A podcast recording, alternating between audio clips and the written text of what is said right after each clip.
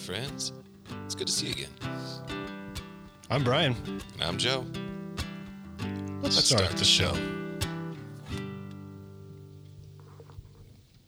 Welcome, um, listener, to the Last Best Conversation, where we're going to be talking about guns today. We're going to dig right into the um, the topic du jour. Uh, it's on everyone's mind, and we were lucky enough to. Um, so we went to B H A. We I met Ben O'Brien. Maybe you met him for the first time, Brian. And then uh, we got to talking about his new podcast. That got me interested in listening to Woodside, Ben O'Brien's podcast. I saw that there was one on gun rights, and I didn't recognize your name, Ryan, but my last name is Ryan, so maybe I have, I have an instant kinship with you. Um, and so I listened to the episode, and I was just, it was really interesting. You know, the, your perspective, the fact that you wrote a book about it, um, and then I did read the book, um, so I... I guess I'll have a few questions about that. But then I listened to another one of Ben O'Brien's podcasts with uh, Sagar from Breaking Points, and he kind of had a counterpoint to a couple of your ideas. So maybe we can get into that a little bit. So um, sure. Sure. And I think we need to build it a little bit more, too, that um, Joe over here uh, hasn't been in the world of guns at all until just a few weeks ago. We've been in the process of introducing him into the outdoors and hunting and um, things like that. But, I mean, living in Montana a lot in your life, like you kind of are around guns. But uh, essentially, I, you've done like, uh, I don't know, uh, a freshman in college kind of level of, of research into the gun world. I mean, even at B H A, you were even looking at M sixteens, like, mm-hmm. you know, all of this stuff into manufacturers. And then... Uh, That's what actually the, the real like draw into the that podcast with Ben O'Brien was like yeah. research into the gun world, mm-hmm. um, just because we, we had conversations and, and Joe was leaning towards an M sixteen. He's a prior vet and mm-hmm. he's comfortable with that gun. And, and mm-hmm. I had made a comment to him saying, well, you're kind of sending a sing- signal if that's the gun you get going from kind of a left-leaning Uh, non-hunter non-hunter guy, yeah. guy straight to an M sixteen, like you're kind of you're kind of saying something. And he's like, well, I need to research this because yeah. I'd never heard of that because I'm not I'm gun gun adjacent, you know. I all my friends mm-hmm. have guns. I've heard about it, but I've never really heard about the um that that rift in the in the hunting society or the gun culture society, you know. So there's the the bolt action rifle guys kind of against the A R fifteen guys, you know, the black rifle guys. And that's something that you kind of touched on in your book. And I was like, whoa, you know, because I'm, I'm, I'm not a gun guy. I don't, I don't, I don't, uh, my personality is not gun centric. Um, mm-hmm. uh, but the thing as a, as a vet that I, you know, I, I picked up an A R fifteen and I was like, oh, I kind of feel like cleaning this thing. This thing is something that I'm really comfortable around. So for me, not knowing anything else, my initial reaction is like, maybe I'll get this gun. Okay, so I would feel safer. Um, and I even in the back of my mind, though, I thought, well, I probably wouldn't be walking around town with it or have it in my car. You know, I don't want people seeing me with this because it does look kind of aggressive. So, but that was it. Like, that's my someone who's not in that sort of conversation. I'm not. I've not purchased a gun before. Um, that's it, so it was weird, you know, to come in from that that. side of the conversation, which is totally uninformed, just trying to participate now. But I want to do so um, in a way that's going to be responsible. You know, I've, I mean, um, my my wife is like kind of like, oh, I don't know about guns. I don't, I don't, I don't feel comfortable around them. And so I've had to be like, well, you know, I'm, I'm trained, and uh, you know, this is America. And we just kind of had those initial talks of I kind of want to go hunting. The pandemic kind of made me like, oof, I don't know if we're gonna have food sources, and I don't trust my neighbor over here. Now everyone's buying a gun, and I don't want to be the only one without a gun. So then to hear you um, read your book and um, hear that maybe I was then I got caught up in the whole, even though I wasn't part of the gun conversation. I guess I was, because just like a lot of people in our country during the pandemic, I was one of them that was like, man, I, I'm going to look into getting a gun. I've, I've not thought that before. Ever since I got out of the military in two thousand three, I was like, eh, guns. There, there's plenty of them around, and there's good good guys with guns. I don't really need to worry about it. So here we are. Now I'm in my forties wanting to get into um, hunting, but wanting to do so responsibly. And that's when I stumbled onto this whole conversation. And um, and then I think I had, I had a memory of seeing you on Trevor Noah. So, so I believe your book came out Uh, in December. Has it been about six months that your your yeah, book Gunfight? Yeah. Okay. Yeah. Uh, oh, in October, I think that was. Yeah. Um, okay. And so that that so I love Trevor Noah. I like The Daily Show. And so I think that it kind of, you know, clicked in my memory banks that maybe you were on there. And so I went and I uh, I rewatched that, and um, it's, it's all been very interesting. So I'm really happy that um, really really excited to talk to you, Mister Ryan Busse. So if anyone is listening, um, knows who the heck we're talking about. Uh, author of Gunfight. Um, and also former gun executive for Kimber, which is a well-known gun manufacturer, but I, I'd never heard of them. Sorry. There you go. There's the lead-in, yeah. Okay. So, um, so since then, so what do you? I mean, I mean, I guess we just need to. I tried to do my best to give you a good inf- uh, introduction, but now I kind of want to. I'm kind of curious as to what has life been like now. I mean, because you basically wrote a book in the fall that has been dealing with the the, the hot topic now, and so what what are the kind of conversations that you're running into? Um, well, I've had, you know, I don't know how many. I'm losing track of. Mm-hmm. Well, you know, it's crazy when C N N calls you and says you now have a permanent, um, you now have a permanent personalized link for C N N shows. Mm-hmm. Um, M S N B C's done the same, so um, you you can guess what my life has been like. Um, yeah, yeah.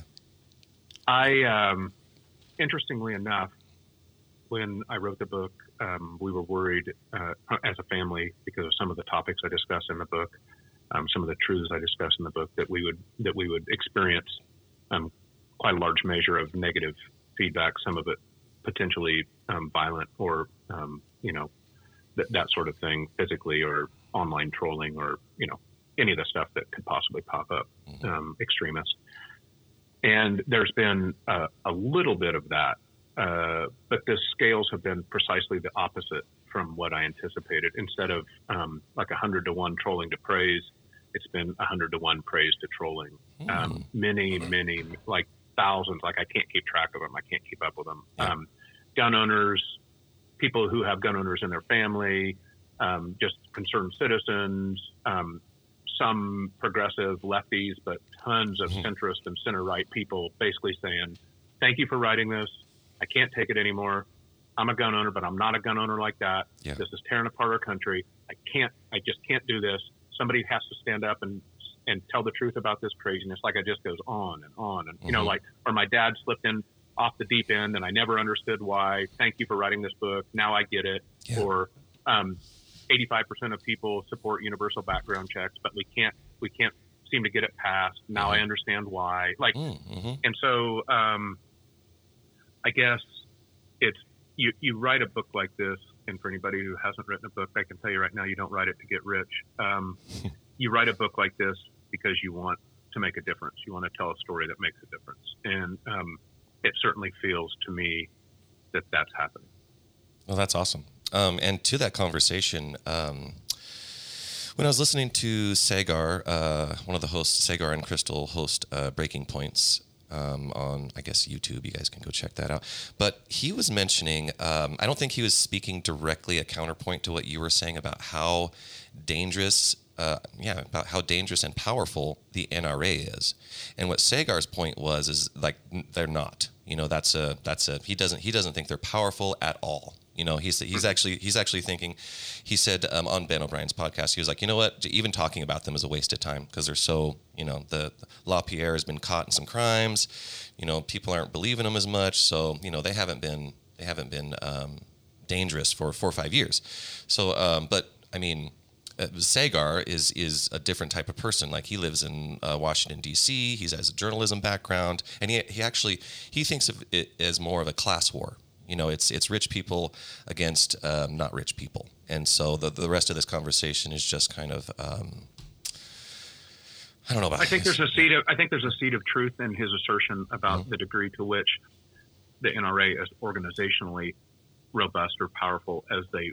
Um, once were, mm-hmm. as they once remade uh, our politics, certainly in the time period between about two thousand five or six to about two thousand, let's say seventeen or eighteen, mid um, mid Trump administration time. Mm-hmm. Um, that was when they were the apex of their organizational power. Since then, of course, um, many news reports have spilled into the open, mm-hmm. exposing what many of us knew from from the beginning, which is just a big money-making grift operation um, yeah, to fool yeah. people into to, to fool people into voting against their own self-interest. Mm-hmm.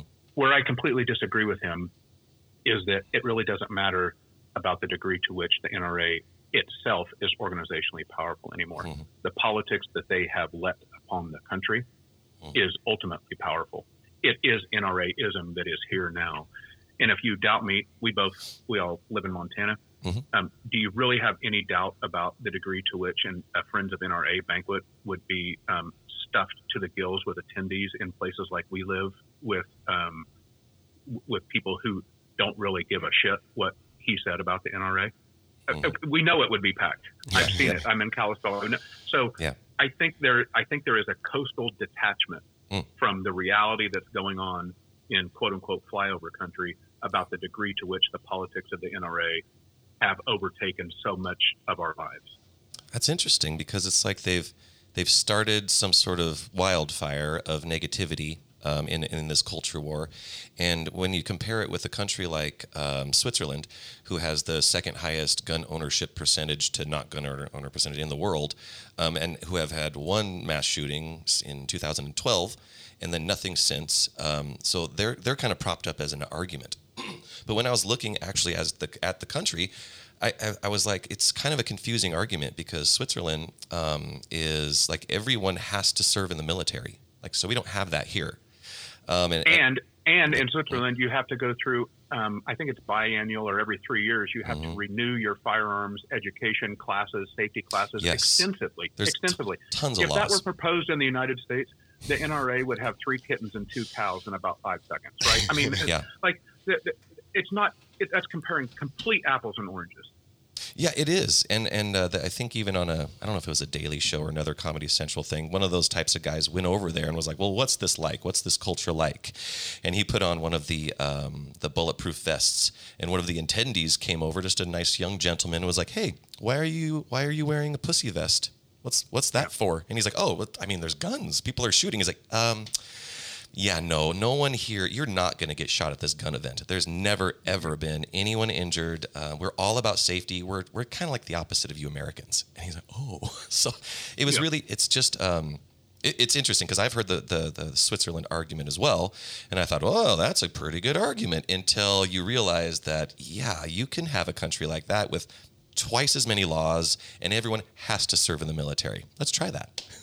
See how it works. Yeah, yeah. I mean, that's. That's that's the fallacy here, is that um, and, and, and I should stipulate up front for the listeners who don't know, mm. um, I spent twenty-five years in the firearms industry. I sold a couple million guns. I'm mm-hmm. proud of the company I helped build. I'm proud of the guns that we sold and that I helped design and that I and I, and that I helped market. I don't know how many guns I own. Um, I hunt and shoot with my boys and by myself every chance I get. Mm-hmm. So um if anybody wants to label me as anti-gun, I kind of say, well, okay, bring it. Let's go. Um, mm-hmm. Let's compare. Let's compare resumes, and, and um, I, I, I will. I, I'm guessing not going to be a lot of listeners to this podcast. They're going to have a gun resume like that. So, yeah. um, you know, l- let, let's roll.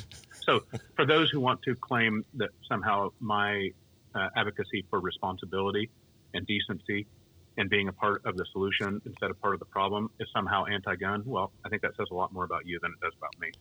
Yeah, because I think that's one of the biggest problems we have right now, is as soon as you, you know, it's the old argument of, it, well, it's what we've always done.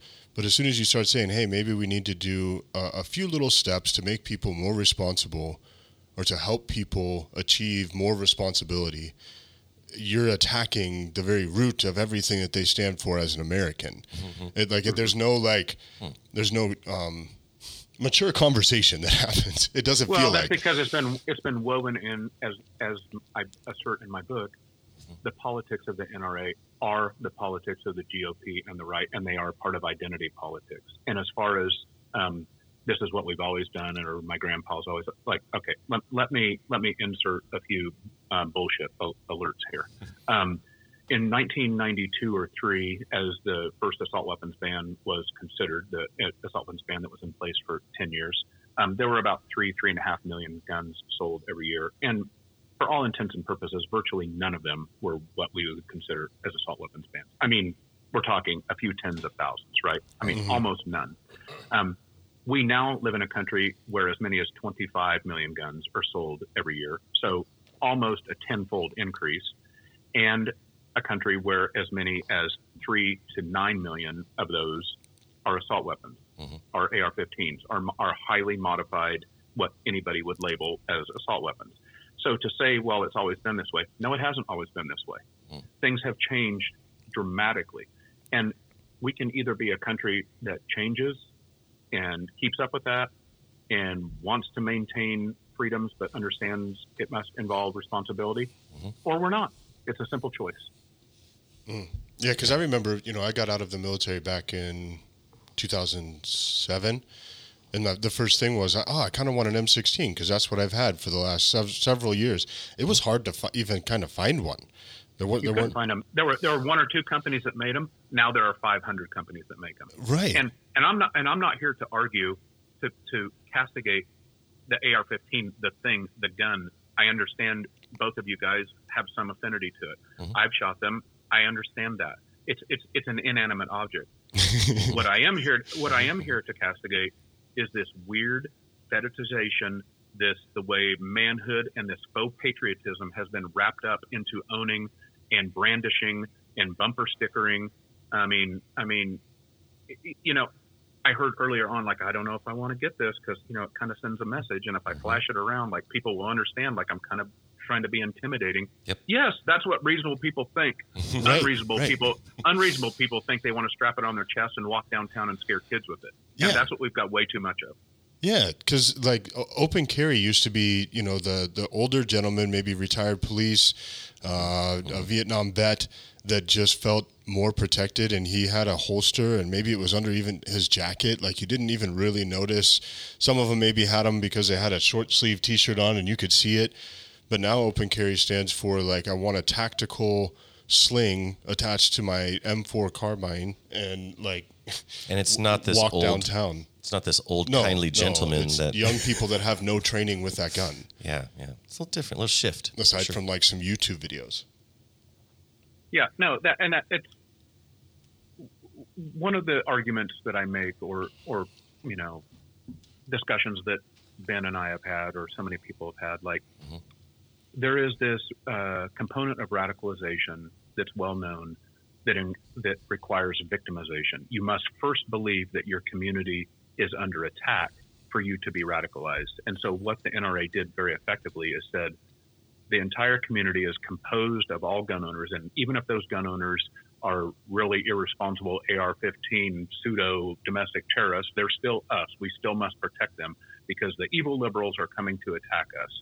Um, that's what they have imposed across kind of the gun owning public, and and um, and they've they've sent the message that the gun owning public is monolithic. And the point that I make is that we are not going to exist as a country. Our rights are not going to be maintained, and firearms ownership is not going to be, be viewed positively until we have the courage to stand up against mm. the bad components that we have let in. And people can say that's judgmental. They can, and you know what? I say, yes, it is.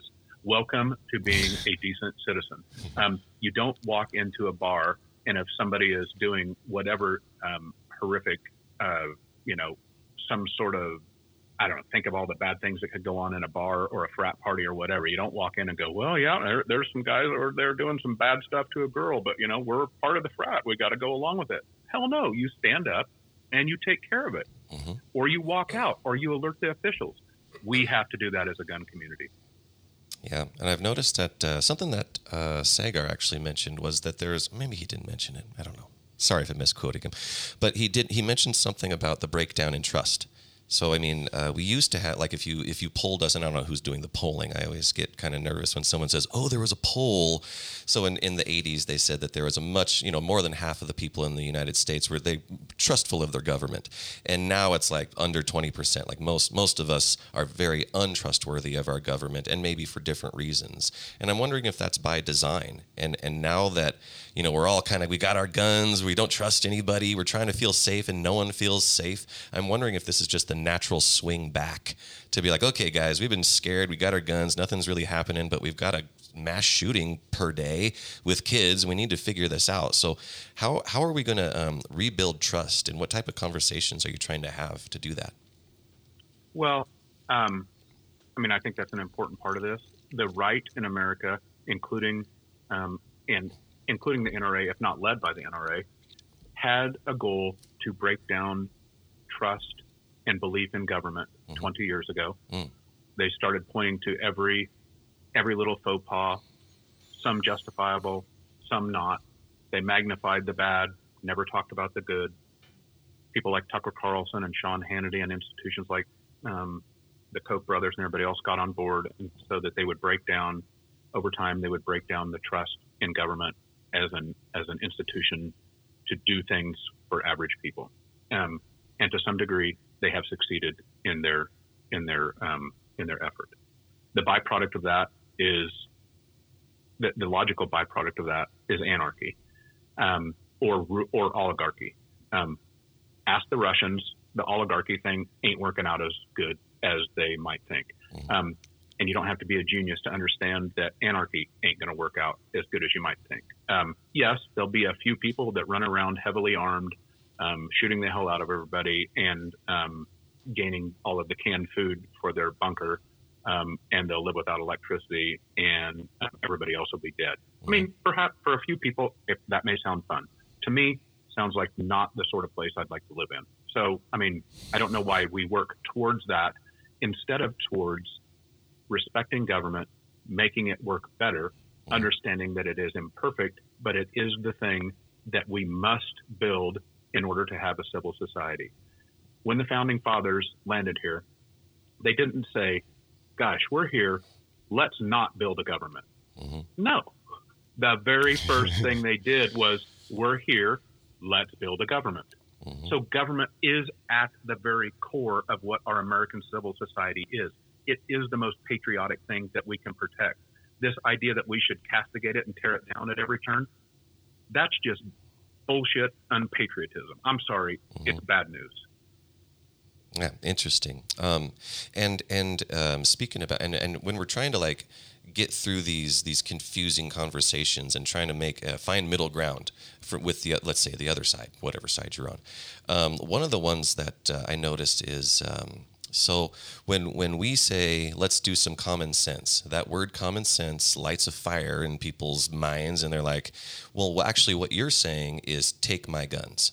So anything anything that a, the left-leaning or a Democrat would say, Um, the the right is just they're they're hearing, well, no, you're you're just being you're trying to be smart and trick me into signing something or voting on something that's actually going to take away my guns, which I think is at the heart of what you really want to do. So what do you say to someone that's like just trying to like pigeonhole you into that and, and say, no, no, I I really am just trying to have a conversation and save some kids and have some responsible gun ownership? Um, very difficult for me to have a conversation with those sorts of people and points, because it is so incredibly conspiratorial and detached from reality, mm-hmm. in the same way that QAnon conspiracies are. But I'll give you a few talking points that seem to be somewhat effective. And it's first, I think it's useful to pull yourself out of to pull yourself out of the topic that has everybody so riled up. So let's just get off of guns for a second. Let's talk about something else. Okay. I value um, I value the freedom of vehicle travel and um, having my cars and my trucks and driving across town and going hunting with them and whatever else, that the freedom of movement and freedom of commerce and everything else that's wrapped into having a vehicle. Mm-hmm. Um, I don't value it so much that I think it's okay to drive through town through a twenty-five mile an hour school zone going ninety miles an hour just because I'm late to get to the grocery store or I'm out of coffee. Right. Mm-hmm. Um, the reason that I don't value that so much is because, one, I'm not a fool. Two, it's irresponsible, and I value live kids yeah. a lot more than I value dead kids. I don't get back home and say, "Oh, those anti, oh, those anti-freedom government idiots! They made me go twenty-five miles an hour through a school zone. I'm going to protest, and I'm going to have red hats that have a slogan on them, mm-hmm. and I'm going to tell my family that the government's evil, and I'm going to vote for anybody that hates school zones," mm-hmm. and on and on and They're on. Coming and on. to take our no. cars. Right. No, and nobody says, gosh, I had to go twenty-five. By next week, I won't even have my truck anymore. Mm-hmm. Nobody has said that. It's a slippery right? slope if, once they start putting up it, speed limit signs. And Such honestly, a... if they did, you would look at them and say, dude, get off the meds or mm-hmm. get a straitjacket. You're nuts. Mm-hmm. Okay? Um, th- there is nothing anymore. there, there is nothing any more directly comparable to our gun debate than that scenario I just laid out. Hmm. Everything is just as insane as somebody saying, I, I'm not doing that twenty-five mile an hour crap. I'm driving one hundred miles an hour through the school zone. Watch this. Yeah. Like, you would lock them up. Hmm. You would lock them up. That's true. Um, and, and here we are accepting the same sort of slippery slope conspiratorial insanity from the right on guns. And it is insanity. And we just need to stand up and say it. Too many of us would go, well, I know Bob believes that. I guess I'll talk to him later about it. No, it's insane. Bob, you're insane, my friend. Hmm. I could practice that. I got to practice. I don't, but, but, I don't, it, here, here's the main, here's the truth. We live in a complex democracy. The real debate isn't about whether we will have regulations and norms and where they are. Mm-hmm. It's a, it, it, it, it's about where they will be. So these people that you're discussing tend to think that um, this is some new thing, like mm-hmm. this this regulation is something that's never happened. We live with reasonable regulation and norms every day. For instance, you can't own a fully auto gun without really extensive um, tax stamps and background checks and everything else. That's why um, out of all the mass shootings in the last fifty years, do you know how many have been propagated by fully auto guns, which are legal, by the way, but require this, this tax stamp and um, and background check? Exactly zero. Not a single one. Hmm. And so don't tell me that laws and regulations aren't accepted in society. There's one that we live with every day. No, people don't run around saying, I wish little Susie could have fully auto Tommy guns. That's what America's all about. Nobody says that. And if they did, you would look at them like they're crazy. So this, don't tell me we don't live with regulation. We subconsciously accept it all the time. Mm-hmm. The question is just about, are we moving the line a little right, a little left, a little up, a little down, adjusting as society adjusts? It's not a radical thing. These, the people that you talk about are positioning like this as some crazy new radical concept to regulate. We regulate every day. Yeah. Yeah, that's interesting. We do. Um, let's see. What else can we ask? Oh, um, tell me a little bit about your wife and that, that time in your life when she was like, hey, man, I know I know this is where you work, and I'm glad that that's happening, but I'm seeing some stuff in the news that's making me think. Like, what sort of conversations were you guys having? And, and that could kind of inform Brian and I. I mean, we're, all three of us here have just like these amazing dynamic wives Who, who we love and are just, you know, beautiful and intelligent. And sometimes we forget that we can um, use them as like, I mean, they're our North Star. So how, how, you know, what type of conversations were happening when you were like entrenched in it, but then you had that voice going, hey, this doesn't make sense, does it? Well, yeah. So, I mean, Sarah's a badass, right? Um, and um, mm-hmm.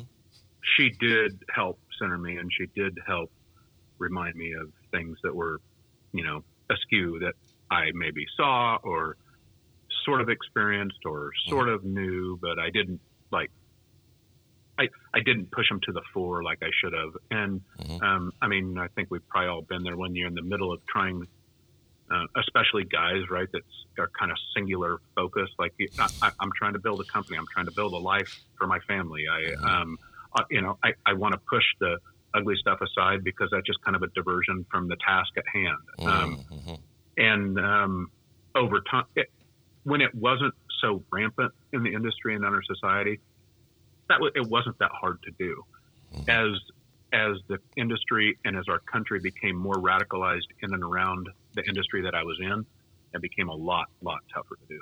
Yeah. I mean, um, did she react, uh, negatively or positively when you started, um, or had a hand in starting the, um, the boycott boycott with Smith and Wesson when they tried to stand up and say, hey, maybe we could have some regulations. And then N R A was like, no.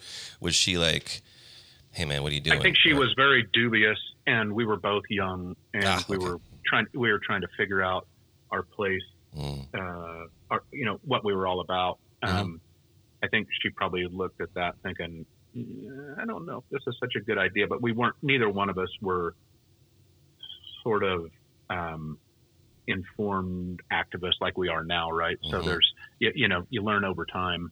Um, mm-hmm. I, I look at back, I look back at that. And as I write in the book, there are certain components of that about which I am very um, I wouldn't say embarrassed, but I'm very regretful. Mm-hmm. Um, there are certain components of it that were more complex than kind of reported, right? Yeah. Um, so the, the actual policies that were um, discussed in that Smith and Wesson settlement, some were good, some were like not very well thought out. Gotcha. Um, but the but the but the politics of persecution and trolling and with us or against us that we now see as mm-hmm. prevalent on the right and in Trumpism certainly originated, I think, at that point. And for that, I'm I'm very regretful.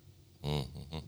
So, yeah, that's kind of the interesting thing to me is that I'm I'm wondering, like, what was it like in your life? Like you are, like you said, like you are just, you are part of, you're like the third or fourth vertebrae in the spinal cord that is the gun industry.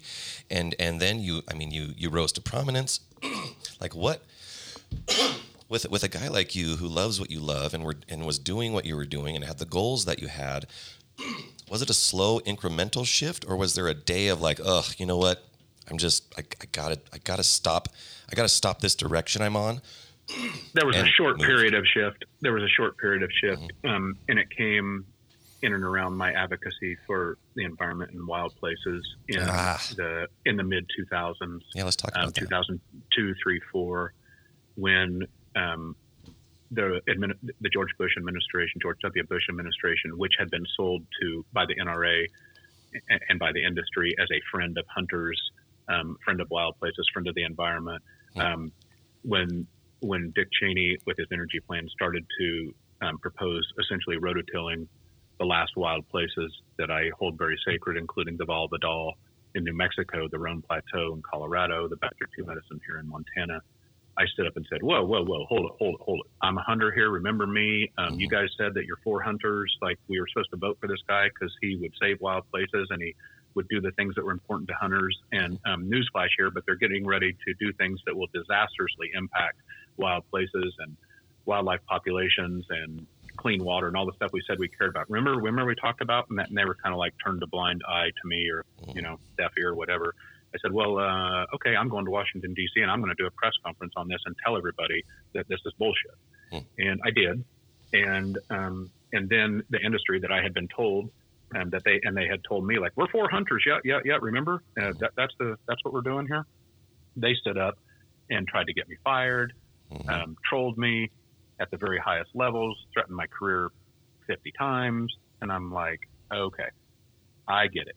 You guys were telling this story about being for hunters and for wild places. That's how you get people like me suckered into this whole thing. Mm-hmm. Um, I'm out. So oh. I stayed in the industry and did things my way and fought what, for what I knew was important and what I had been told was important. And I fought against anybody who was going to tear that down. And that happened to be the very highest levels of the industry, the N R A, the National Shooting Sports Foundation, politicians, Uh, associated with that. And so I ended up being in an industry and trying to build a company that I was proud of, and at the same time trying to shred the, the political power that the industry was building to upend the things that were most important to me personally. And so ex- executives of of rifle manufacturers and and all the people that you were surrounded with were were claiming to be for hunters, but really, I mean, what was what was the bottom line then? Like, what were they for? If they're gonna well, that's why that's why this growth in tactical market and A R fifteens is so critical, because they left the they left the things that are important to hunters behind, but that had, a new market had to be developed, mm. and so and so here and so here we are now, where this new tactical, I must have guns in case the government comes to get me. Mm-hmm. I need guns to intimidate people. I need guns in case there's a race riot. I need like that's the new market, right? Mm-hmm. And that's and so so many of these companies that were once Um, that's why you see even the conversion of many hunting rifles to tactical rifles. They look like a sniper rifle. More and more and more of them do. They're long-range sort of sniper-ish rifles, tactically influenced rifles. It's because the traditional hunting market was not large enough. It didn't represent, you know, an, quote-unquote, enough growth for Wall Street, right? Mm-hmm. So the, the, you had to find new markets. It's not dissimilar from um, the pharmaceutical industry that once did – that once – you know, made drugs to control allergies or whatever. And they're like, well, wait a second though, this pain deal, now that, now that we can make some money at, um, mm. ramp up this thing called Oxy. Let's go. It's not, it's not exactly the same, but you see, once you're, once you're pressured to find new markets, you sort of, any morals that you once had, um, they can be sacrificed for growth. Mm. So it I, seems like, yeah. yeah go, no, go ahead, Joe. It's just like for the money. You know, once, right. once you do your job, you do it well, and then you're like, oh, no, nobody else to sell to. What do we do now, guys? And then the number one thing first is like, well, let's make money. Seems like always a bad way to start a plan. Right. And then different than any other industry that I've ever seen, that's all wrapped around a sort of nationalistic, almost religious type politics that justifies anything. Mm-hmm. That's the part of it that scares me. I, I, I really, like, Joe, I, I don't care if you have fifty A R fifteens. I really don't. I don't care. I care if you buy them to intimidate kids. Mm-hmm. I care if you don't store them properly. Mm-hmm. I care if you do things that are irresponsible with them. I care if they become a symbol of intimidation, that you run around town waving the thing. Like, I care about all those things. Mm-hmm. I don't care if you own them. Um, and there's a conflagration now of the sort of message and things we must accept. Um, and the industry basically tells us, well, even if he goes downtown and waves them around and scares kids with them, he's still a gun owner. We need to say that's okay. And you know what I'm here to say? Mm. No, it's not. Fair enough. Um, this is kind of an off the topic, but on the topic question. If I were to give you eight hundred bucks and talk you into going and buying a gun for me, what, what would you come back with? Just a hunting rifle to hunt with in Montana. Because I just, um, you're a gun industry guy. There's if, so if you're a, okay, so you're going to hunt in Montana. I assume yep. you're going to hunt like mule deer, antelope, elk. Yep. Um, yep. I would, so there are lots of really good um, small frame, lightweight, mm-hmm. um, mountain, sort of mountain-ish rifles. And I, I'm a big um, lightweight, small frame person. I, I want as small and light a gun as I can mm-hmm. to do the task I want to do, because unless you're different than me, my hunting involves about ninety-nine point nine nine nine percent walking and hiking and a very small portion of shooting. Okay. Um, and so it's the hiking and carrying part that is, that really you do most with your gun. So I want it to be small and light. Um, I'm proud of the guns we made at Kimber. Kimber has several that fit that. Mm-hmm. Um, since then, several other companies have come into that market. The Seiko gun is, uh, the Seiko mountain gun is really nice. Mm-hmm. Um, that gun's made in Finland. Um, Weatherby now has some lighter, smaller guns. So that, I mean, generally that's, that's the sort of gun I would recommend. And I would recommend it in a, in a really a serviceable run of the mill, average cartridge, two seventy, thirty aught six, something like that. Those cartridges with all the different loads that are available now mm-hmm. will do anything you need to do in North America, mm-hmm. from a light one hundred thirty grain, you know, thirty aught six bullet that is a great antelope gun. The same gun can be loaded in a one eighty or a two ten bullet that's a great moose gun, right? You could have one rifle, you could do all that stuff with it. That's awesome. That might be one of the better answers that you've gotten to, because he's been asking this question, not like recording on the podcast, but just to, just about everybody. Yeah, I just want to know. Mm-hmm. Yeah, that was that was one of the, the best answers I think you've gotten. It just hit me that he has so much experience with like with rifles. And, you know, I was like, I might as well. And ask hey, him. I, I I love.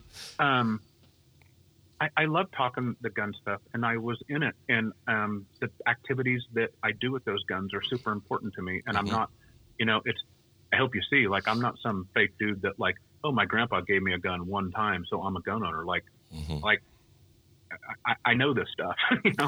Well, that was going to be my follow-up question to his kind of off-topic question was, um, what's your favorite hunting gun? And two-part question, how often now do you still get out to go hunting? Um,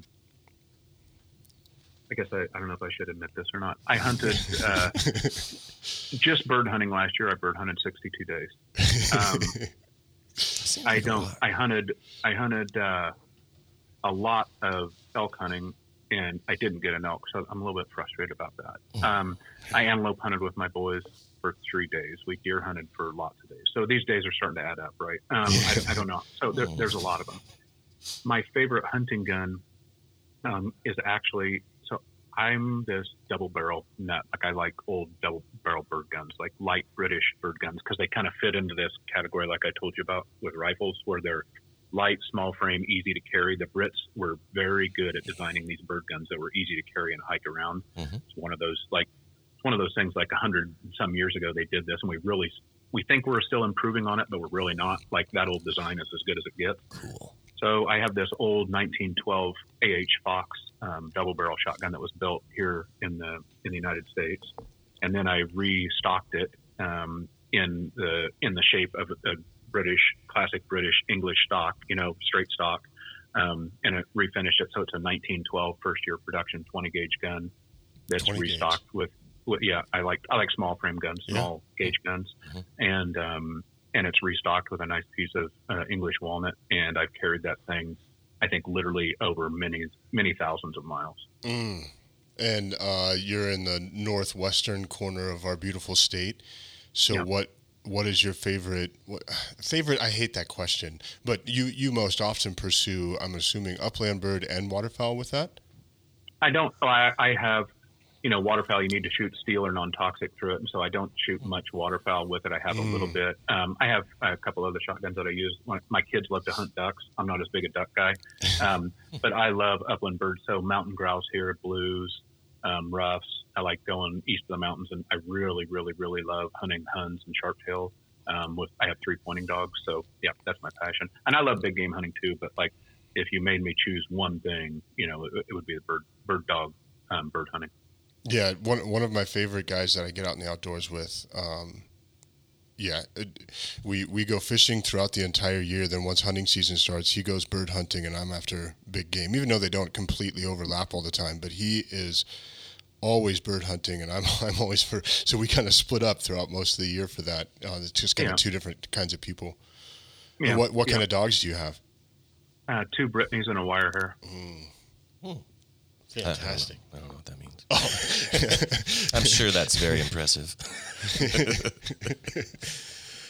um, yeah, I was looking at those bird guns, and the only thing I know about the bird guns at Shields, I just I don't know if I'm I'm just going to call them bird guns. They look cool. They look classic. I was like, ooh, I want one of these. This looks vintage. But then I was thinking, yeah, pff, get out of here. You don't know what you're doing. Go over there with the hunting rifles that are all camouflaged in black. Yeah. I, I, I don't know. I, you know, you, you guys know people who are into this stuff. They, they get attracted to um, certain things, certain areas, uh, certain types of guns. And I just, I just like those old classic English style bird guns. So that's, that's kind of my gig. And I got, I've got lots of hunting rifles, and I've got varmint rifles, and I've got rimfire rifles, and I've got handguns, but still, like, my, you asked what my favorite thing was. And, mm-hmm. right. and just so you know, Brian, like I, I hate the favorite question. I detest it because yeah. I like, yeah. I don't have favorites really, right. but, but on guns and hunting, I do have a favorite. So that gun and, the, and that bird gun. Well, and maybe not even saying favorite, just what, which one do you find in your hands most, most often with, with some yeah. boots on as you're going out? And that's, that's, that's, I bet that's that, twenty gauge is it. That's yep, twenty gauge is yep, it. That's yeah. it. Yeah. The favorite question is silly. You know, my daughter asks me all the time, what's your favorite color? I'm like, I don't, I don't know. Yep. It depends. Are you talking about a car? Are you talking about a shirt? Yeah. You know, and so yeah. it's the same thing with the, the favorite. What's your, what's your favorite cocktail? Do you have one? um, you know, so, yeah. Which, whichever one you can make, sir. Yeah. yeah. Exactly. Well, cool. Yeah. Um, Jeez, I don't have any more questions. Yeah, no, I, I don't going? think I don't think we're shooting for a certain amount of time here. Uh, what I do, what I do want to ask though, uh, just to kind of bring it back back around, is I feel I feel step one. You're handling really well. if if if someone could could I don't know, have a magic wand and say, you know, we just need somebody that that hunts, that likes guns, was a gun executive. We need that person to stand up and say, let's be more responsible. I think that's step one, honestly. Like, have them write a book, yep. have them get on C N N, M S N B C, and and start talking about what what the actual, not the not the one to five percent of gun owners in in America are, but like the actual like hunting community, what we actually feel. Because I I feel right with you. I've I've been hunting ever since I got out of the military.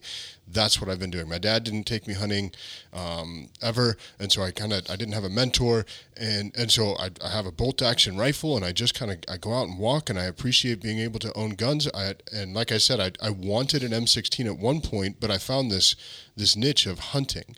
And so I don't have any desire to have an, an M sixteen except for this the state of nostalgia, mm-hmm. right? Just going back to the military and feeling that in my hands again and, you know, blindfolded, taking it apart. Like, I can do all that stuff. But I don't think it fits my needs is what I need for a hunter to get in the outdoors and enjoy myself. It's a light it's a light bolt-action rifle that I can hike around with. Uh, those M sixteens, mm-hmm. they're bulky. They, it doesn't really work for me. Mm-hmm. And so anyway, I think this is step one. I think it's like, this is what we need. We need somebody that, that has a, a, a good background that, that can articulate a point and is not yelling at everybody all the time, yeah. um, to, to maturely just, just get this conversation out in the open. But what do you think is step two?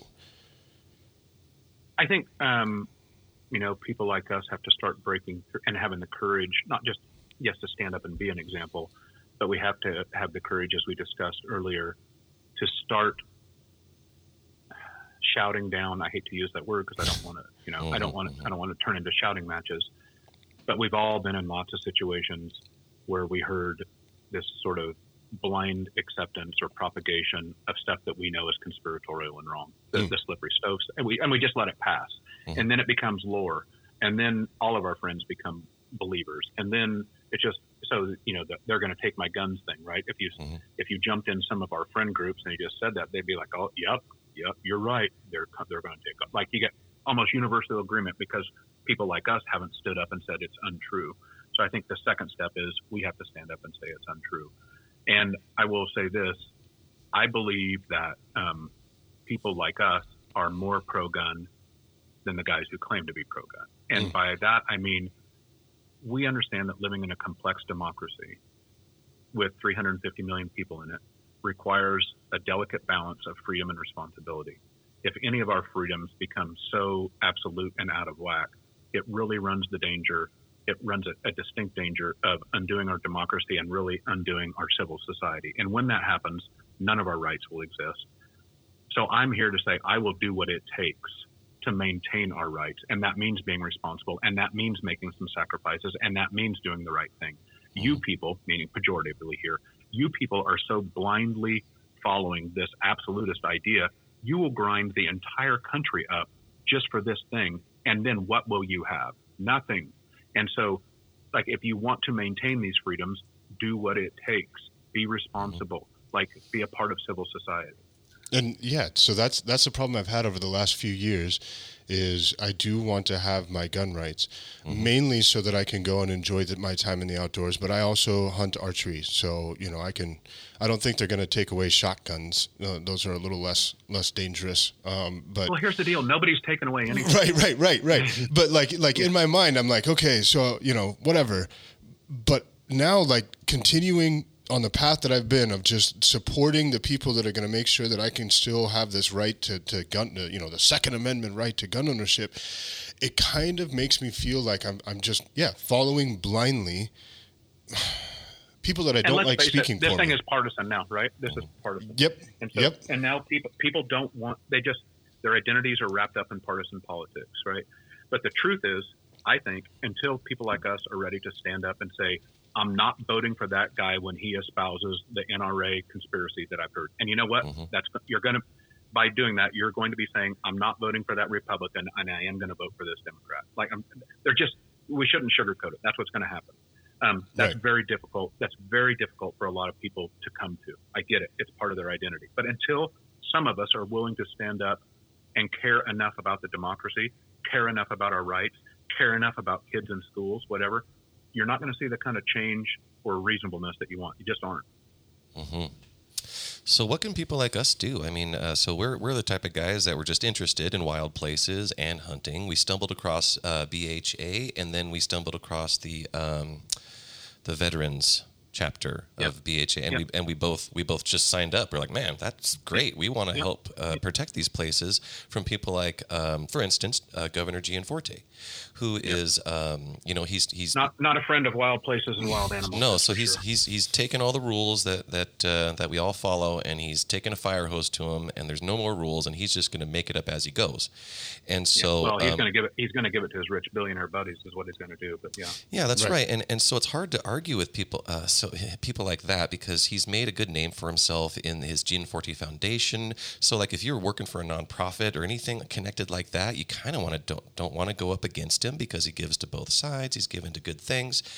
Um, but on the other hand, he really is, like I said, taking a fire hose to all of our all of all of the rules that we've we've voted on, and and he's just changing it, and he's he was he's wanting to um, and and so our wild places are in danger because of him. So so what do we do? How can we get get involved in, um, like if I wanted to show up and, and make a statement, or if I wanted to write a letter to a person, like what's, where, where do we go? Can we stick with the, well, there's uh, a couple different, um, yeah. So B H A certainly, and I guess all I care, all I ask is that, wh- which I think you guys are doing, stand up, be involved, and mm-hmm. vote your own self-interest. Don't vote somebody else's self-interest. Don't get wrapped up in culture wars that people are trying to suck into stuff. Mm-hmm. If you care about wild places, wild animals, and, and the sort of words I just heard out of you tells me that you do, mm-hmm. just stand up and vote for your self-interest. Be involved in it. And so there's a couple ways to do that. B H A is really good at that.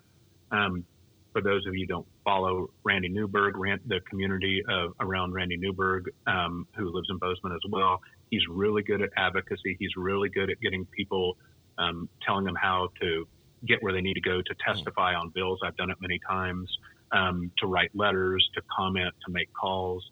Montana Wildlife Federation, another great one, that just, they're just in it for the wildlife, right? They're just trying to do the right thing for the things we care about. Their, their alerts are good. They tell you where to write letters. They tell you who to call. They tell you what commission. They tell you the talking points. And we live in, a, in, in this democracy. That's, that's the tool we have, right? We have the tool to vote, and then we have the tools to influence. Mm-hmm. And if we care enough to use them, then we should be using them. Mm.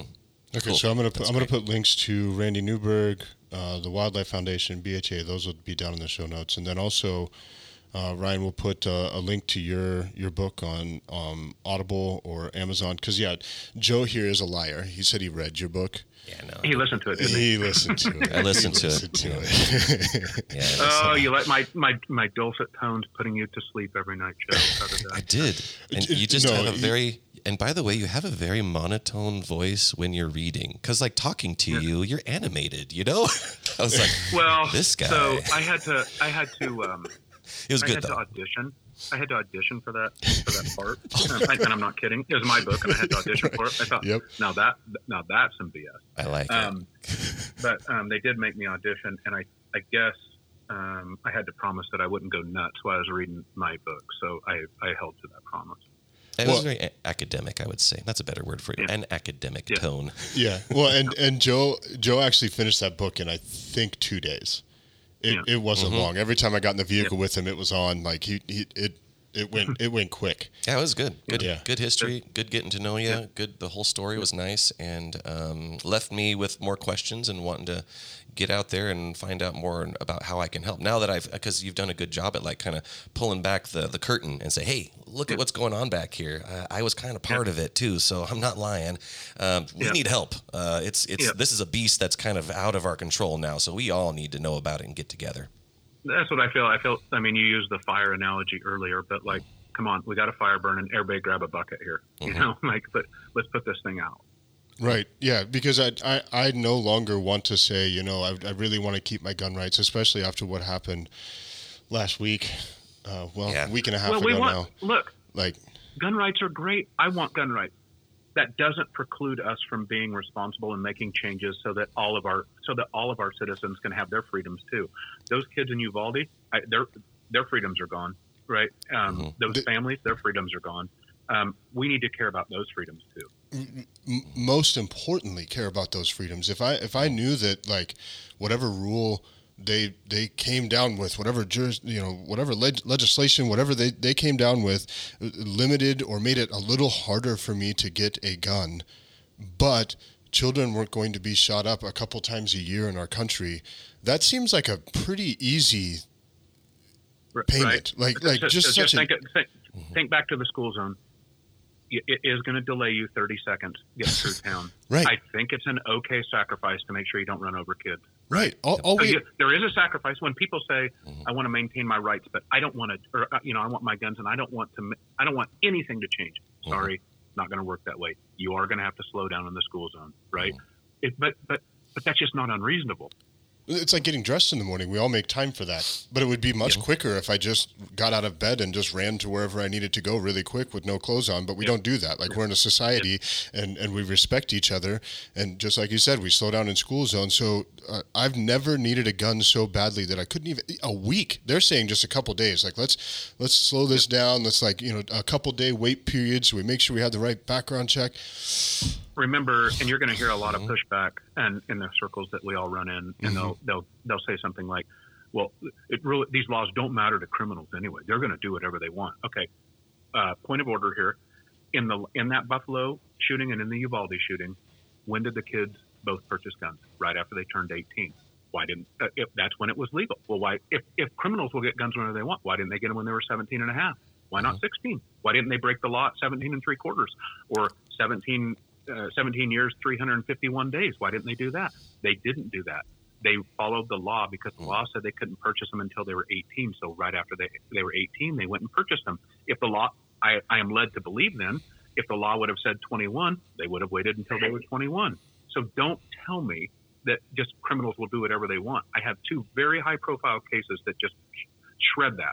Right. Right there. And and I've I've never been walking down the street. I've I've been offered, I think, maybe pot, like just walking down the street, but never has someone opened up their trench coat and said, "Hey, do you want an A R fifteen?" Like, you, it's actually kind of hard, and a lot of these school shootings aren't happening in the big towns where they do have maybe like gang violence and stuff like that, where maybe it, you could possibly see it's easy to find a illegal gun. Mm-hmm. I haven't ran into that in my average. I haven't looked for it. Well, there's a concept in um, gun in gun violence prevention called time to crime, and that and that concept goes something like this: that most most bad gun crimes, the gun the, the time to crime is actually quite narrow. In other words, the the person decides they want to do the crime, they go obtain the gun, mm-hmm. and the time between when they obtain the gun and do the crime is is quite narrow, like usually a matter of days. Mm-hmm. And um, and so these people that, that say, well, you're not going to impact any of this, like they're going to get guns no matter what. Well, the science says that's just not true, um, that, that most people were like this kid in Uvalde or were like this kid in Buffalo.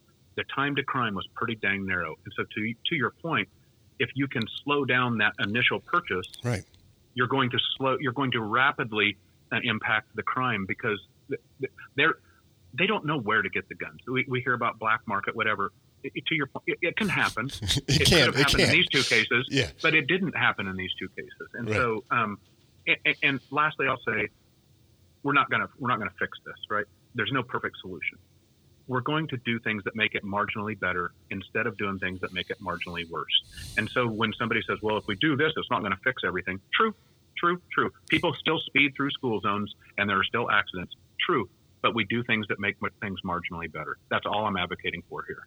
Right. Yeah. People still drink and drive. People still, but like, yep. there's, yeah, there's, right. there's, yeah, I agree with you. There's not, there's not going to be one answer. And they, they always say when you're, you're creating a company or a new brand or something like that, the, the perfect is the limiter of the good. Right. And it yeah. usually you're just waiting until you get that perfect thing and you're, you're not going to get there, but we could yeah. make improvements that can save children. And that, that's yeah. the biggest thing. Like that's, yeah. that's the most important thing out of all of this. And so, yeah, yeah Ryan, I, I, I completely agree with you. And, and this, especially as we, Joe reached out to you and we were getting a hold of you, I realized that you're a, you're a busy guy right now. Um, and so to I got take, a couple things, got a couple things going on. and, and so to take the time, um, it's the most valuable thing we have, man. We don't know how much we we've got left, and you you've taken this time to sit down in your office, and you had computer problems starting up, and, and being able to like just sit down with us and have a mature conversation. Uh, we appreciate that investment. Uh, we thank yep. you for that. And so um, yeah, thank you guys for uh, caring enough to have intelligent conversation and having me on and uh, doing your work. So thank you. Yeah. It's our Any, pleasure. Anything else you want to say, Joe? Nope. I just want to also echo the thanks, and um, hopefully we can do it again. And if we're ever in Whitefish, maybe we'll uh, shoot you a message and say, "Hey, do it. Let's go uh, gun shopping." I'm always up for I'm always up for good conversation. You guys take care. Excellent. All right. Yeah, you, you too. too. We'll okay. talk to you later. Okay. Okay. Bye-bye. Bye. Ooh, should we do a wrap up? Yeah, we should do a wrap up. Now that he's gone. Now that he's he's no longer on, he he okay, hung cool. up, and so so I'm, I'm still recording here. And yeah, so what did you think about that, bro? Um, man, he came out of the gate like right away.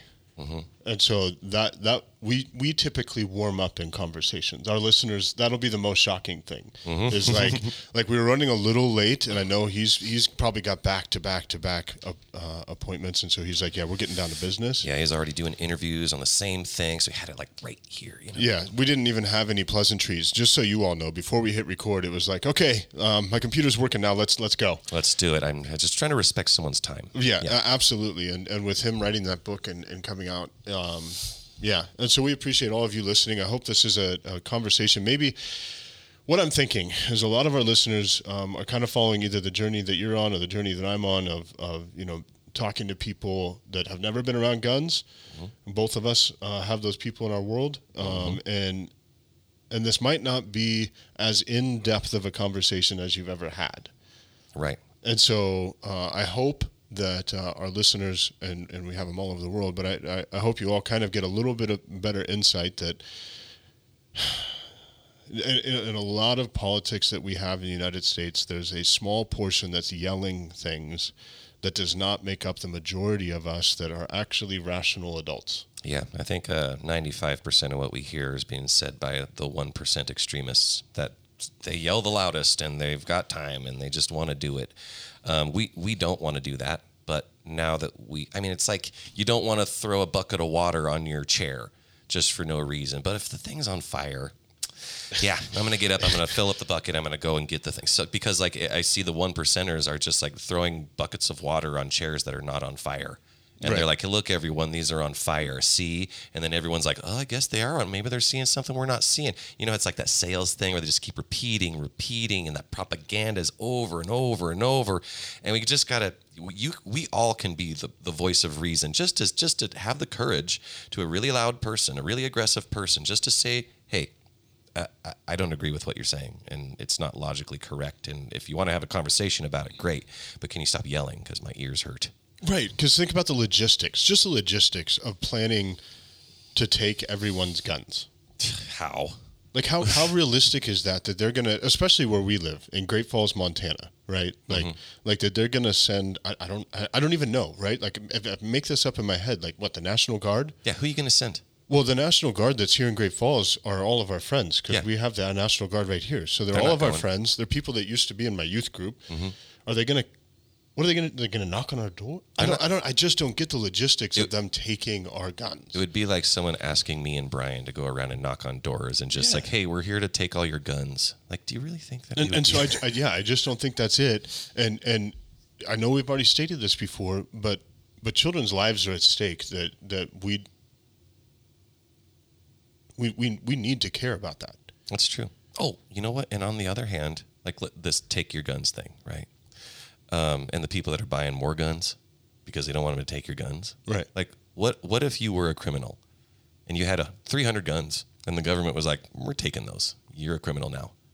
Do you think the number of guns you have has anything to do with them t- accomplishing their mission of taking your weapon? Because, yeah, I've I've seen standoffs, whole big groups, you know, Texas, in Montana, maybe the Freeman. I don't know if they've ever had a standoff or anything, but Oregon, you know, yeah, there's been people that have had guns that say, hey, don't, don't do the thing that you're going to want to do. And then the cops were like, okay, we'll just go back to what we were doing and we'll never bother you again. Nope. They, they, they were like, okay, well, I mean, you're going to pause us a little bit, but we're going to do the thing that we're going to do. We're taking that guy into custody. We're taking those guns. I don't know what happened to those guys. They probably got their guns back, though. I, I'm, I'm just guessing. So it's just it's, it's it's such a crazy thing to be worried about. Because on one hand, no, we have no proof that no one in history has ever tried to come and take our guns. Hasn't happened. The assault ban, the assault weapons ban, was only a ban on tac nines and certain things to put on the A R fifteen. The A R fifteen has always been legal, completely legal. Even with all the scary Democrats trying to take your guns every single day, they have been ineffective. Okay, so. Well, and, and I, I don't know. I think they go over this uh, a little bit, but uh, there's there's an understanding of, like, if you live in Montana, like, you, you know a gun owner. Mm-hmm. If you're not one, you know one. Yeah. But if you live in um, Chicago, Washington, D C, any of the big cities we talked about a couple podcasts ago in California, Seattle, Oregon, uh, Salt Lake City, there, there's a chance you can live your entire existence and never never see a gun.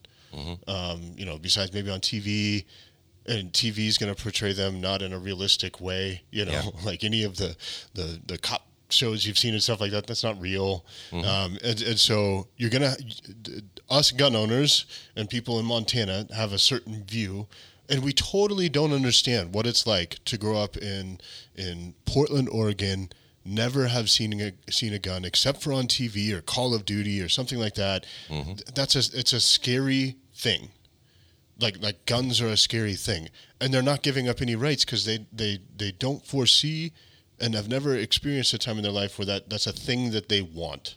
Yeah.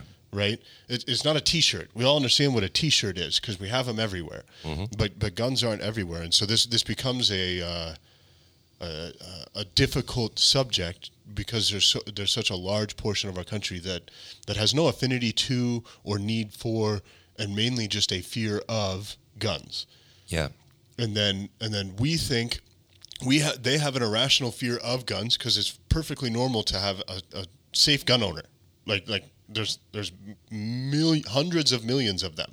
Mm-hmm. Perfectly normal to have a, a safe gun owner, as is uh, it, it's it's perfectly. Per, sorry, I, trying not to get too too sidetracked there, but mm. it's it, it's perfectly normal to have a safe gun owner, and they don't understand that because everything that they run into in their life is is a news feed of another mass shooting. Oh, yeah. Or, or T Vs or games, right? Or they saw the latest Matt Best song about buying all the guns in the world and, right. and firing A R fifteens two at a time. And then the second you pull the trigger, uh, supermodels' um, clothes fall off. So while funny and popular, and I get it too, ha ha ha ha ha ha ha, um, I, I think that Matt Best is doing some evil work. Like he's he he's just a goof that was in the military. And when I was in the military, I knew goofs like him that all they wanted to do is sit around and make videos, which is what Matt Best did. And then he got really, really good at it. And and he he took the people that um, because there's the, the two sides, right? And that's the one thing I, I forgot to get into with Ryan. Is he tells a story about the the he was firing uh, I'm not firing he he was holding a. Um, a marksman event or some gun enthusiast event. And so all these hunters and they're writing, they're writers about uh, hunt, about hunting and guns and stuff like that.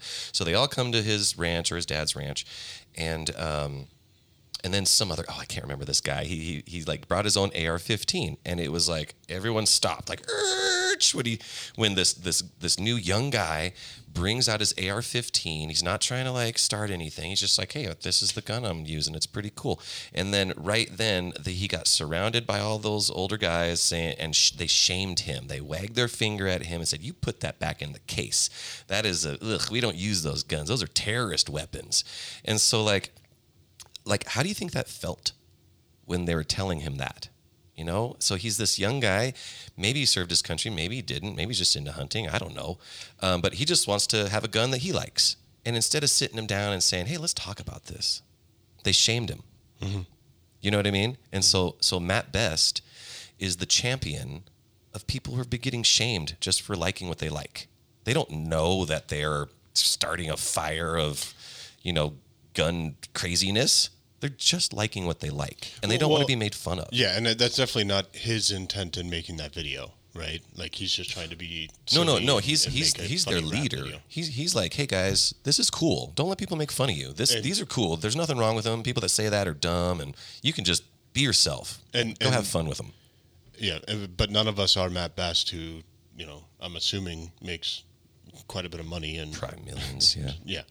Um, and, and also the training that he's had with those guns being ex special forces of some sort. Right. Um, but all that training, oh my God, that the training that he had would, if he followed it, he would never be able to make you, you, one of those yeah, movies. Yeah, he wouldn't make any of so, those videos. So it so is, like, it is, eh, it, he's it trained, is. But his attitude is, he has a shitty attitude. It's a stupid little kid attitude towards guns. And he's, he's just like, beating his chest like I'm special forces. You, you old guys, you're dumb ones, and it's just this argument. And I just want to get to the root of that argument. Like young guys, and Matt Best, they're not dumb. They're not. They can like what they like. It's cool, man. But right there, we should have a conversation about what the older hunters are talking about. Like let's talk about it. Let's not shame. You know, like I because I don't like Matt Best, whatever. Maybe I do. I think his stuff is really funny. I'm not trying yeah, to do, get down on him. But I just think that he's part of a, a movement that's because I, I feel like it's being born out of shame. Like they're tired of, of older people saying, hey, you can't use those guns because you're a terrorist. And they're like, you know, that's, I'm not a terrorist. I I, I feel more comfortable as a vet with this weapon. Mm-hmm. Um, and, and you shaming me makes me want to wear it around town. Right. You know that right, right, right, right, right, right. So what you're doing is not helping. And also you know? the, the, the hanging on to freedom at all costs.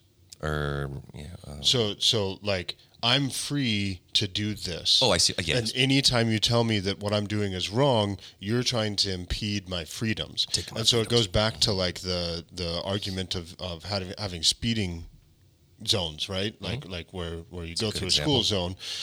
Well, okay, I get it. You're, you are free, but we aren't. We can't drive around naked at any speed that we want while drunk. It's okay. True. Unless, e- even if we wanted to. Unless no one's watching. And and I guess you are free to do that. Yeah. Nobody is actually at your home giving you a breathalyzer and making sure you have clothes on, and there's nope. not speed limiters on our vehicles. Yeah. So you can speed, mm-hmm. you can do it naked, mm-hmm. and you can do it drunk. You're just then going to get in trouble for it. We just hope you get caught. Yeah, we, we we really do. And so so I, I think it's it's having some of us just say, wait a minute, it's it's it's not giving up on our freedoms. It's putting responsible rules in place yeah. so that idiots or or um, I don't want to say idiots, but idiots. It, it is idiots that do shoot up schools, beyond a doubt. Oh, okay. But like yep. we need to put rules in place that make it more difficult for idiots to be free idiots. That's yeah. why we have speed limits. That's why we have regulations on free market. Yeah. Like, mm-hmm. like that's, that's why we have so many of these rules, is so that we, we can, in our freedoms, not harm each other. And that's what I that's that's what I always boil things down to, is you're free to do whatever you want to do until mm. it hurts someone else. Yep, your your freedoms should naturally have limits on them, where mine begin. Exactly. Because I also exactly. have freedoms. So. And and so I, I guess I just want to shout from a mountaintop, and people people know this, mm-hmm. children are dying. We should do something. Yeah, and, and just, uh, you you said it in passing, and I just want to uh, note it, not that you were trying to, you know, give facts or anything, but you'd said um, the um, that there's a couple there's a couple mass shootings a year here in America. I did some research, and there's one a day. There's, I mean, not specifically a day, but if you do the average of how many happen here, It's it's one a day. So, I mean, there's bigger ones and there's smaller ones. But, I mean, if you really pay attention to the news and then go look at the numbers and, and go back through the years and look at the look at the numbers of just, well, the number of mass shooters. You know, there, well, there was a bunch of them. And I, then, go ahead. There, there can't be one mass shooting a day. On average. So, let's say there was two in a day. I'm just saying, like, look up the numbers and then go compare those years with the times when the assault rifle ban was in place and just see what the numbers say. Okay, I'll have to. So I could be wrong. I, I'm not. Yeah, I'm, I was going to say that just sounds. Doesn't it sound weird? So like, if it sounds weird, look it up. Let me know yeah, if I'm, I'm totally to, wrong. I'm going to have to like look that up, and we can address this. But, it, but I didn't want to. I didn't want to over exaggerate when I was saying a yeah, couple yeah. of years. But that's what I I'm just, saying. I, I, I just feel like since about the time I graduated, no, not not graduated, got out of the military, you know, oh seven ish. Mm-hmm. Since about then. It's we've just been on this this. I can use I can use their words, slippery slope to more and more mass shootings, and then they're in the news for less and less time. Or maybe I was saying, um, I'm going to look this up real quick just so we know, because maybe on average it's one child a day dies. And so that, that's, that's I think yeah. is what, what makes more sense to me, is on chi- uh, on average one person in a school dies from a gun thing a day. But a mass shooting, there, there yeah, there hasn't been that many. But we have had more than any other country.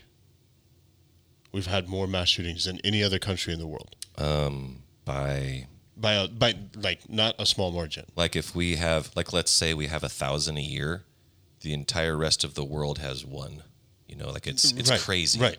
And and and so in that case, I'm not. I, I know that there's going to be someone or maybe a couple people okay. really thinking that that Brian now wants to take away freedoms. I am absolutely for our right to bear arms. Okay. So, um, I could be right, actually. My, my, so this is from the Washington Post, and there have been over two hundred mass shootings in twenty twenty-two so Def- far. What's what's the, the definition of mass shooting then? Oh, okay. I think it's three or more. Has been, yeah. Okay, well, three or more. Yep. Uh, mass shootings were four or more people, four. not not including the shooter. So. Usually five, if they kill themselves, are injured or killed, have averaged more than one per day so far this year. So shootings, not not children dead. Shootings have been oh, averaging. Okay, so oh, okay, so not not. I guess we're we are so kind of number. we are kind of like confusing those terms as far as school shooting and mass shooting, not mixing them together. Mass shooting just being any time mm-hmm. an idiot takes a gun and kills more than four people at one time. Yes, they don't. Not all of these have, have happened at, at an elementary right. school, because no. there is that one that happened uh, at a movie theater that, that hit the news. Um, there were seven hundred mass shootings in twenty twenty-one, so more than more than one a day. More than one, two a day. Two a day, yeah. So around, yeah, roughly so, two a day. So that to me says, whoa, that seems like a lot, doesn't it? Before that, incidents had not topped four hundred annually, um, and the gun violence archive only started in two thousand fourteen. How is, how is this a number that we're okay with? When when when this latest incident happened, this is the one that hit me for whatever reason. I don't know why, but it hit me harder than any of the rest of them. Because the next morning I woke up and my, my, my wife took my daughter to school, and and I thought, man, I don't know if I want my my daughter going to school.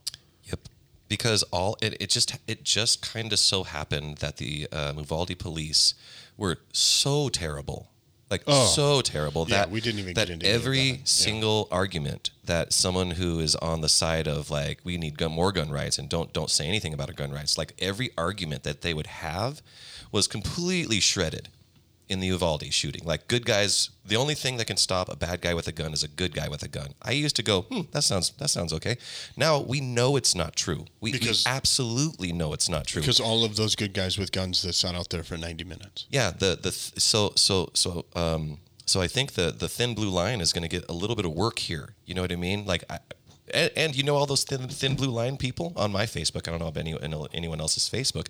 They're all demifying those cops. They're like, those cops are terrible. And I'm like, oh, what happened to, what happened to Thin Blue Line? What happened to those are heroes and and heroes make mistakes? Um, all that's gone because that argument is was was terrible in the first place. It's not logical to have um, armed police at, at a school. Because we well, why not? Well, we just saw it doesn't work. It absolutely doesn't work, and and we can't blame it on split second decision making because it was over an hour and twenty minutes that parents were getting maced and and taken into custody, and then getting out of custody, and then going back in anyway. So they had all this time where good guys with guns were standing around with their hands in their pockets, As going, going, children. wow, that's a that's a scary gun in there. I don't. We've confirmed that he has a gun. We know he's in there, so what they did is they call it, we've contained the gunman.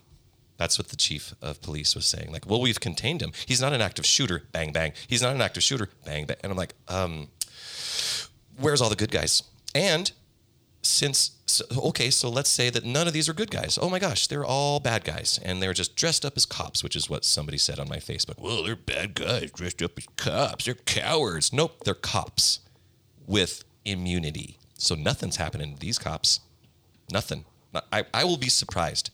I will be so surprised if I see any one of these cops get any actual administrative punishment. Like they might resign, people might hate them, but what disciplinary, uh, what what sort of discipline can the administration that is supposed to govern cops, what are they going to do? And do they have any tools to do it? Or is it that, well, we want cops to be completely immune from everything, and that's what we voted for? Because I would vote against that. I, I think cops are humans just like us. And when humans make mistakes, I think we should be able to correct them. Well, and, and so what happened here in Great Falls is the day after the shooting in Texas, every school was on lockdown. Because we thought of a, it was because a, somebody made a threat in passing that, you know, somebody said somebody has a gun, right? Like, mm-hmm. like some, and so, so now not only, um, do, do I, do I fear what could possibly happen to my daughter, even in small town, Great Falls, Montana, what, how are we any different than Texas? I, mm-hmm. It's gotta be close to our sister state, right? Yep. American flags, gun ownership, hunting, like, like lots, lots of similarities to Texas mm-hmm. besides the weather. And do you remember what happened with that school shooting? Or not, there wasn't a school, we, we, we were worried and the school was on lockdown that there might be someone with a gun walking around. And so we were all afraid. We got these emails and these text messages and we're like, oh my gosh, what do we do? What's happening? And the police were not, not very good about telling us what was going on. And I heard, I have heard no reports except for maybe I saw one mom on, it was a, so I haven't confirmed this, but she basically was saying, shame on you. You, you terrorized some kids. Like, I guess, I guess they cuffed a kid and put him on the ground, and it was his last day of school, and the kid was just, just didn't have a gun. And, and well, so and, none and of this I, is confirmed. And I told either. my wife, I was like, I would have been that idiot in high school. Yeah, taking that, a that gun. Has, that has, well, not even taking a gun. Just just saying, I I saw, you know, some like playing a prank on this guy, but you're mm-hmm. not thinking of in, in high school, I had no, I had no understanding of other people. Oh, uh, yeah. Like I was, a, I was a very selfish person, mm-hmm. and, and most of my thoughts were about popularity and girls. And so mm-hmm. like me making a joke about someone having a gun, which back in my day is totally different than making a joke now, but I, I would have made that joke, not mm-hmm. thinking that it's going to affect every parent in Great Falls, Montana. I wouldn't have, th- that wouldn't have even been a thought. Mm-hmm. It would have mainly been like, I'm totally going to be able to throw a party in a week now. Yeah. Because everybody's cool. going to know my name, you know, yep. like something like that. And I would, would have had no, no care, not because I'm insensitive or anything like that. It's because I'm just so pumped with hormones. And so mm-hmm. anyway, like it's the first time that my wife and I have had, like we've always like in passing, you'll have little discussions about homeschooling or private school or whatever. The, the, the conversation has shifted now mm-hmm. to like, yeah, we should homeschool. Yeah, because, I mean, we, we can't guarantee um, that our kids are going to be protected. And we can't guarantee that our police officers or sheriff's department has been properly trained. We cannot guarantee that because we keep seeing evidence um, over and over again that, that you know, these, these groups are not properly trained. And I, we see reports that the same companies go around and train this, these departments. So, I mean, there's just so many layers. And, and then and then you see the last couple of years in our country, and, and we should probably roll this up. But yeah, we'll talk all day. Yeah, we'll, we will talk all day. But the last couple of years in our country, it's it's been all about division and, and separation, and then and then getting people to feel secluded. So I just think about my poor daughter, who for the last two years couldn't see people's faces because they, they were wearing masks. Mm-hmm. School would get shut down randomly because somebody was irresponsible and, and got sick. and and uh, vaccine or no vaccine, and now like monkeypox and like mm-hmm. like there's just there's just this always it feels like there's this new thing to try to just seclude us more on our phones and, and devices in our home mm-hmm. to be fed full of bullshit mm-hmm. and fear. Yeah, it's um, and it's tough because, you know, I've actually tried to engage with um, the school system, and you've tried to engage with uh, the local police and sheriff's department, and and we're just shamed. You know, I, I go in there and I'm like, hey, I noticed as a person, um, I've worked in online schooling before. Like I worked for University of Phoenix, Ashford University, and I know a lot about online schooling. And so when I was engaging with my own kids and saying, hey, how's your online schooling going? I noticed some weird discrepancies. I was like, okay, well, this is weird. So I called their teacher. He verified, yeah, we don't, they don't teach us this. This isn't very organized and blah, blah, blah. And so I went to the administration and I was like, hey guys, this, what's, what's going on? And they basically told me, well, uh, we didn't, we didn't really think about it all that long. We did put a committee together, and I will back up that committee. They are full of amazing people. They were just like, they told, they, they gave me this huge long, Um, speech about how smart they were, how experienced they were, and how how it was not appropriate um, for me to question anything. And I'm like, I'm, I'm questioning some very basic things, and I want to know how to help. And I basically got shamed out of that office, you know. And I won't I won't name names, but it's the school administration. You remember when there was all that um, big hoopla over um, a new levy, and like, why won't everyone? Why won't Great Falls vote for a levy? Well, well, this is it, because we engage with the uh, the school administration, and we see the results of their efforts. And both of those things combined equal they're not doing a very good job, and I don't think they deserve more money. I think they deserve less, if you want my, my opinion. Um, until we can build trust again. Invite me back into this meeting room. Treat me with respect. A- act as if you care about my opinion. Ask, act as if you were one of those board members. Yes. I mean, so act, yeah, act as if I'm part of the good old boys club that's going to meet you at the Boggle game. Okay, this is a close-knit community. I know how it works. I know that everyone's a friend of somebody's friend. I know that you're not going to say that because you don't want to upset that person. I just think that all that needs to stop because we've lost grant money. People are going out of business. We're losing amazing workers to other cities because of just the grime and the corruption and just the the egotistical nonsense that goes on. Like, we're citizens and we're regular people. We should not be shamed because we just won't go in there and, and, and shout, you know, whatever, Trumpisms or Bidenisms. We just won't go in there and shout. We want to have an actual conversation where we feel respected because we respect you with our tax money. Well, and just, and just like Ryan was saying, like that's step one. It's like Uh, I I'm think heated, I think sorry. I think we as American people need to stop taking teams and just say like I don't I don't want to say stop taking teams and we're all on the same team, but but we are. Like, there's not too many Americans that don't want us to be free. I know that there's radical people that say that, but like our, that's what makes our country great. Mm-hmm. Our our our flag does stand for something. Mm-hmm. Stop changing it, by the way. Suckers. It already stands for something. And, and so can't we just like, it sounds like a country song right now, but like, can't we just like have like real conversations face to face with people, not making comments over Facebook and Instagram and Twitter, but, but be able to have like real conversations that we care about children. We care about the future of our country. We care about freedoms. Yeah. And, and we're not going to sacrifice those freedoms, but we will put rules and regulations around them so that idiots... Okay, last thing. In Iraq, the first time I was over there, we could literally, it, it was war, right? Like mm-hmm. two thousand three, we we were in full-on war. Mm-hmm. And at the end of that deployment, it, it shifted into uh, uh, whatever they called it, right? Like like now we're just kind of trying to put new government in place here in Iraq. Yeah, right? It was like six months of actual war. I believe. Yeah, it yeah. wasn't it wasn't too long. Mm-hmm. And then and then they removed us that did the war stuff mm-hmm. and said, yeah, you guys... You can't just keep shooting things and people now. Mm-hmm. So we're going to put somebody else in here that hasn't gone through this war stuff. And but then a year later, we were back. Yep. And yep. when we and when we came back, um, we we had what's called rules of engagement. Ah, uh, yeah. And we couldn't shoot unless shot upon. Mm-hmm. And our biggest argument for that, like we didn't feel that we could be as safe when we initially got over there. We're like we used to just be able to shoot anything if we were scared. Mm-hmm. And um. Our initial argument was, well, we can't tell the difference between an enemy and a stupid person mm-hmm. because we'd be in these Humvee convoys and the dad that's driving his family around isn't paying attention. He's yelling at the kids in the back. He's trying to change the radio station and he's coming up and he looks exactly like a car bomber.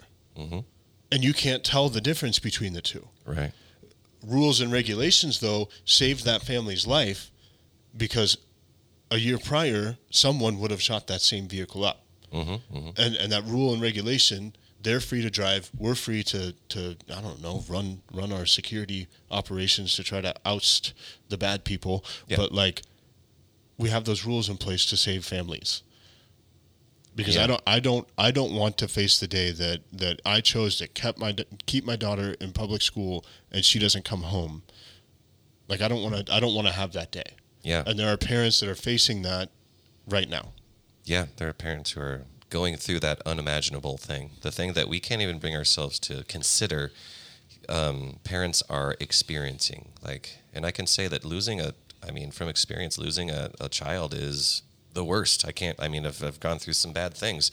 Not the worst. I mean, I'm not, this isn't a game of who had the worst life, but losing a child is something. It changed me forever from who I was to who I am now. And And it, um, it it changes your every engagement you have from that point forward. I, yeah. So for, for the rest of my life, I knew that I know that this is a, a possibility. Young, young, beautiful children um, who have never done anything to anybody um, can can and do die all the time. And in this country, there's already been twenty-seven school-specific shootings.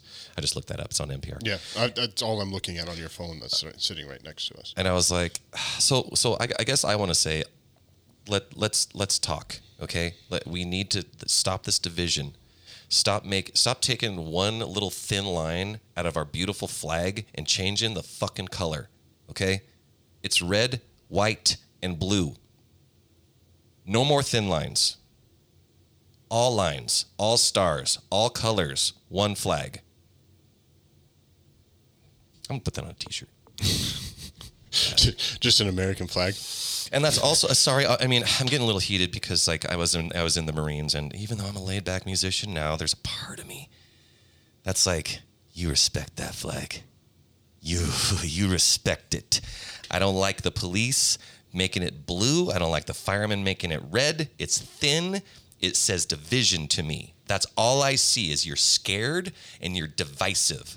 We we already support you guys. There's something called tax money, okay? And you have immunity. I mean, how else do you want to be supported? Do I just have to go, I love all the, all the first responders? Like every day, I do. I love you guys. Please keep doing it. I love cops. I love firemen. I love E M Ts. I, I love everybody. I, I, I did it. My, I was in the military. I know what you guys are going through. I know it's a hard, hard job, and I appreciate you. Just stop making weirdo flags. We're all in this together. Well, that, yeah, that's the fir- one of the first things they teach you is how to respect the flag, and it's never defacing it. It just it, it just looks like a bunch of Nazi flags flying to me. They're like, hey, everyone, we're angry. We got guns. Let's go to war. This is the team I'm on. Yeah, I don't like it. It's not going to work. Yeah, I'm not a huge fan of it. And that's, you know, some of you have have uh, have those stickers on your vehicles um, as you're as you're listening right now. It's not to shame you. You may have uh, a uh, police officer that's that's a relative of yours or a close friend of yours, or you just really want to show your support. But like, I think all of these things that we're tricked into create division. Yeah, you've been tricked by and somebody. So, so it's essentially not to shame you. It's just to say, like, let's not have division. It's not all cops are always great all the time, because that's not true. And my nope. grandfather is a retired sheriff and uh, uh, sheriff deputy, and like I, I respect the hell out of police. Yeah, sure. But I mean, the they're not all good. I respect the hell out of clergy that that work uh, in nonprofits for little money, but not mm-hmm. all of them are great. We've realized that over the last twenty years in our country, to find out what they do to children. And, mm-hmm. and so essentially all I want to say is stop hurting children. Can we please just keep them safe, because they can't vote. God. They can't take part in any of these angry, angry uh, they, they just listen to what we say, and we're putting them in danger. Mm-hmm. Yeah, I'm, I think we're, I feel like we're, t- it's just like this topic. We don't, like there's, how how often do you sit down with a friend and talk gun rights? And then talk murdered children, and then t- you know what I mean. So this is both Brian and I are we're really we're really oh man, we're much more animated and um, on edge than usual the, because the, I, it, and the, I hope that comes through. Yeah.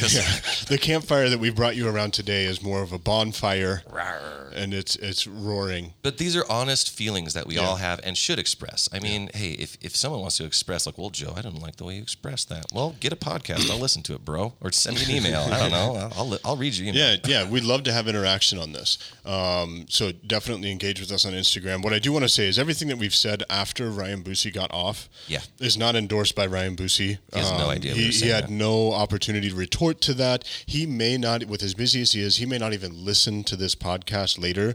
Uh, we'll send him a link, but like, yeah, we just want to say that none, none of that stuff was endorsed by, supported by, or anything um, by him. Those were just our uh, rantings and ravings and, and feelings coming out.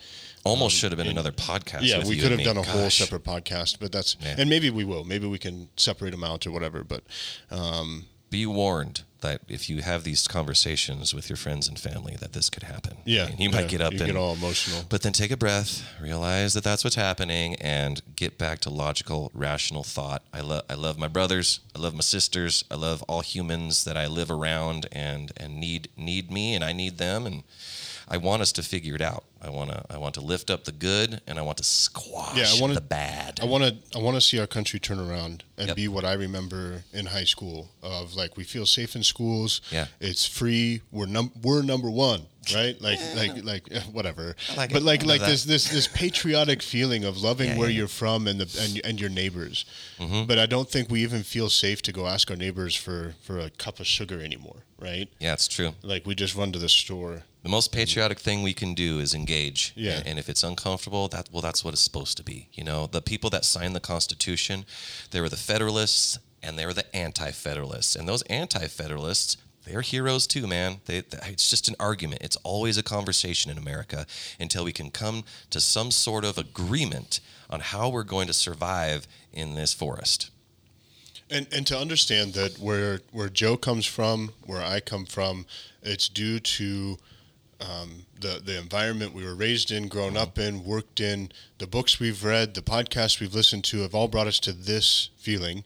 And wherever mm-hmm. you're at in feeling after listening to this, your life has brought you to this point as well, to feel however you feel, whether good, bad, or indifferent um, about what's been discussed on this podcast. Mm-hmm. We, we've all lived the human experience. And so I, I respect, no matter how you feel after this podcast, I totally respect that, that like... you've had your experiences to lead to there. Um, and, and Joe and I aren't a hundred percent right. No, we have opinions at, at all. Like this is all, this is all opinion. And we do some research. You got to admit, come on, bro. Jeez. A little bit, Ma- mainly just off the cuff for me. I, I just yell at, at everybody and get heated. I just want kids to be alive. Mm-hmm. That's mainly it. Anyway, we love you guys. Uh, check the show notes for, for links to everything uh, Ryan Busse, and then also the ways he said to help out with the Wildlife uh, Foundation, B H A, Randy Newberg. Uh, you can look at all of those things. I think we'll even put a link. Uh, Joe wrote down the, the shotgun name. Yeah, I'll try to look it up. And so we're going to try to look that up. So you can also click the link down there and, and look up the gun that he was talking about, so you can see what that looks like, his, his quote-unquote favorite hunting gun. So interesting. Um, yeah. Yeah, it's interesting. Yeah, it's pretty cool. And um, and then also don't forget that we do have a Patreon, and we put uh, content up there for all of you that, that support us, um, not just in listening and sharing, but also with money out of your wallet. Well, we give you great content back. And yeah. So if you'd like to be a part of our Patreon, that's also down there. Click that link. Uh, give us less than a Netflix membership a month uh, mm-hmm. to keep this thing going, keep our lights on. We got to mm-hmm. pay rent today. Yeah. So. Oh, yeah, that's right. Yeah. Got it. So, uh, so anyway, we love you guys. I've been Brian. I've been Joe. We'll, we'll see you next show. show.